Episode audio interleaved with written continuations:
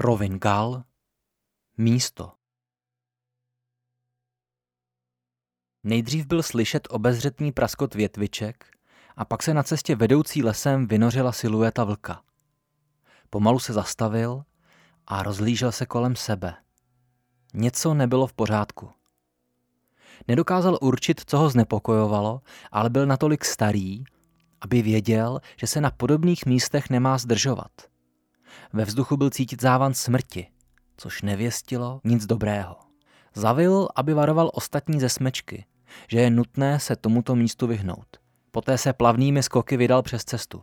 Když zmizel v houští, noc zahladila jeho stopy. Pomalu se rozpršelo a letní déšť nabíral na síle a intenzitě. V dálce zahřmělo, blížila se bouřka. Vytrvalý déšť, který nakonec vypadal, že přináší novou biblickou potopu, ohýbal stromy a keře u cesty, po které jel vůz tažený koněm. Blesk, který co chvíli proťal oblohu, na okamžik osvětlil schoulenou postavu, snažící se ukrýt na kozlíku před nástrahami téhle noci. Muž si povzdechl a přitáhl si kabátet co nejblíže k tělu. Intenzivně zatoužil po teplé posteli a nějakém suchém úkrytu.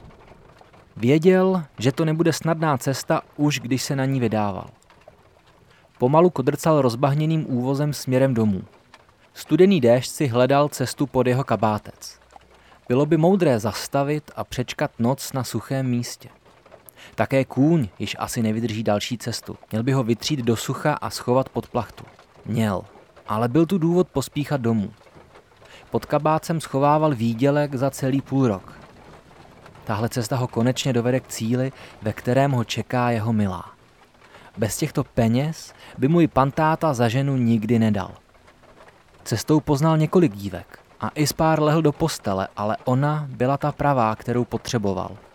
Její prsa, pevné boky a ten zářivý úsměv, když ho pleskla po rukou, byla prostě dokonalá. Usmál se a pohladil šátek, který mu dala na cestu.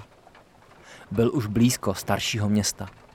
Přenocuje tam a bude pokračovat dál. Kůň se náhle zastavil a začal se třást. Vypadal jako v šoku. I svět, jako by se na chvíli zbrzdil. Seskočil z kozlíku, popadl kus plátna a začal třít koně, aby neupadl do šoku. Dál už dnes nedojede.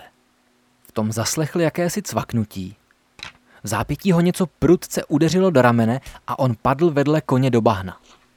Ucítil bolest, která počala postupovat celým tělem. Před úplným omdlením ho zachránil déšť, který ho nakonec probral a on zahlédl stíny vystupující ze tmy na cestu. Pomalu pod svým tělem v bahně vytáhl dýku a vyčkával. Pokusí se z toho dostat. Už slyšel jejich hlasy. Jak padl, museli si myslet, že je mrtvý. To byla rána, skoro mistrovská trefa v téhle tmě. Štěpáne, jsi stejně pohotový jako tenkrát, kdy jsme byli u Brudku. Předstírej, že jsi mrtvý.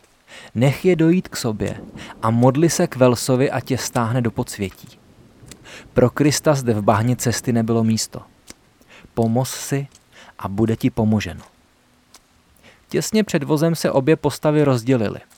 Jedna šla přímo k němu a druhá na druhou stranu, patrně rabovat. Prodat nebo sníst se dá v téhle době všechno, i kůň. Čekal na okamžik, až zloděj do něj kopne nohou, aby se přesvědčil, že je mrtvý. Pak vytasil dýku a bodl ho do stehna. Muž zakřičel, pustil luk a snažil se tasit meč. V poklekl bodl znovu. Nůž zajel muži do břicha. Vytáhl ho a přejel ladným pohybem po krku, jak když se poráží tele. Muž s chroptěním spadl do bahna, drže se za krk a břicho. Druhý útočník se k němu rozběhl. Nebyl čas zkoušet finesy. Vyslal modlitbu a hodil nůž. Čepel muži zajela do hlavy a on padl k zemi. Oddechl si. Teď už to vypadá, že přežije. Unaveně se opřel o vůz. Najednou mu blesklo hlavou. Tuhle past už znal. Jen jeden z nich měl luk. Se svistotem prořízl noc šíp a přišpendlil ho k vozu. A po něm druhý a třetí. Mysl se mu zakalila a on v duchu křičel, že chce žít. Tělo groteskně připnuté k vozu se sesulo, krev se mísila s bahnem a vodou. Pomstu za každou cenu. Pomstu za každou cenu. Byla poslední myšlenka, která mu proběhla hlavou. Někde v hluboké temnotě mysli se něco pohnulo. Něco, co čekalo na příhodný okamžik, na vyzvání. Svět vybuchl v záblesku barvy krve a masa. Pocestní, kteří našli ráno místo, kde se vše odehrálo, ve strachu navršili nad hromadou polámaného dřeva, zničenými věcmi a lidskými ostatky mohylu. O všem, co viděli, pak vyprávěli v krčmě nad korbelem s hrůzou v očích. Zrodila se pověst. A mezi lidmi se vyprávělo o tajemném přízraku, který hlídá cestu a trestá smrtí ty, kteří si vezmou, co jim nenáleží. Pověst také živil nález několika těl znetvořených k nepoznání. Místní proto vstyčili na místě neštěstí kříž a začali se mu vyhýbat.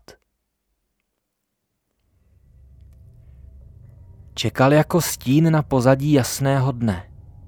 Den za dnem, rok za rokem, svět se kolem něj měnil, ale jeho zajímaly jen mince zapadlé v blátě cesty, které povozy zatlačily do hloubky.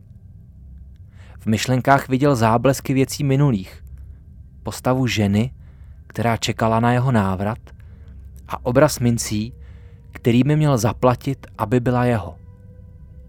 Věděl, že je to důležité, a proto trestal ty, kteří jeho mince v prachu a blátě cesty nalezli.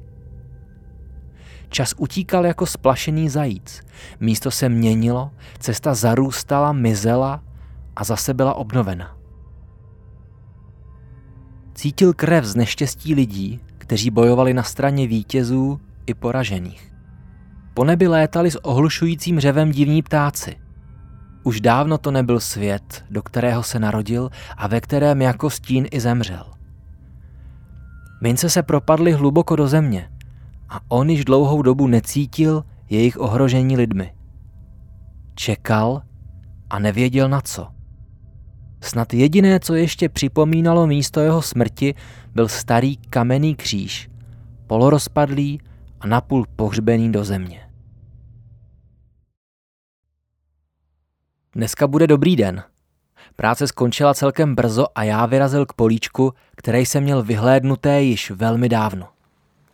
Podle map sousedilo se starou cestou, jejíž konec značil kříž. Auto jsem zaparkoval na panelce, která spojovala staré město s paneláky na obzoru. První mávnutí detektorem bylo něco jako pozdrav, který jsem zdravil bohy štěstěny, ať mi nadělí krásné signály. Pomalu, takřka mechanicky jsem postupoval směrem k okraji pole. Signály přicházely, ale bohužel jen komunistické mince. Blíže cesty jsem čekal něco zajímavějšího, svátostku, pražáka, prostě něco, co by stálo za to. Na chvíli jsem se zastavil, vydechl a zadíval se před sebe. Už tu jsem 2 hodiny a celkem velká bída. Budu se muset podívat ještě blíž k cestě, snad se na mě konečně usměje štěstí. Už se začalo šeřit, za chvilku budu muset končit. Signál. V hlavě mezi sluchátky mi zazněl vysoký tón. Podíval jsem se na detektor, kde vyskočilo ID-90. Mám to, plesklo mi hlavou. Konečně něco, co bude stát za to. Přejel jsem detektorem křížem signál a zaměřil ho. Displej ukázal, že cíl je přibližně ve 20 cm. Poklekl jsem a začal lopatkou odkrývat cíl. Vytáhl jsem dohledávačku a pátral ve vyhrabané hlíně. Zvuk, který vydávala, mě neomylně vedl k vytouženému cíli. Nakonec se ruka zastavila a v paprscích zapadajícího slunce se zaleskly mince. Pražské groše. Nemohl jsem tomu uvěřit. Nazelenalý slepenec, který seděl v hlíně. Náhle se vzduch kolem mě zatetelil a jako by na mne něco mrazivého sáhlo. Stuhl jsem a po zádech mi začal stékat potůček studeného potu. Pohled se mi jako něčím přitahován stočil na kříž, který byl ode mne asi 2 metry. Na pozadí zapadajícího slunce se mi zdálo, že u něj stojí postava a čeká. jako by čekala na moje rozhodnutí. Možná to bylo tím dnem, možná to bylo tím místem nebo svátostkou, kterou jsem měl pověšenou na krku a která mě najednou začala pálit na kůži. Postavil jsem se na nohy a mince nemince jsem díru rychle zahrabal. Popadl jsem detektor a začal utíkat pryč k autu. Nikdy jsem se tak nemodlil, abych byl rychle doma. Jedno vám povím. Ty mince jsem tam nechal a na to pole se už nikdy nevrátím. Možná to bylo tím zapadajícím sluncem, nebo tím, že se mi na tričku objevila spálenina ve tvaru svátostky. Některá místa a některé poklady by měly zůstat tam, kde jsou.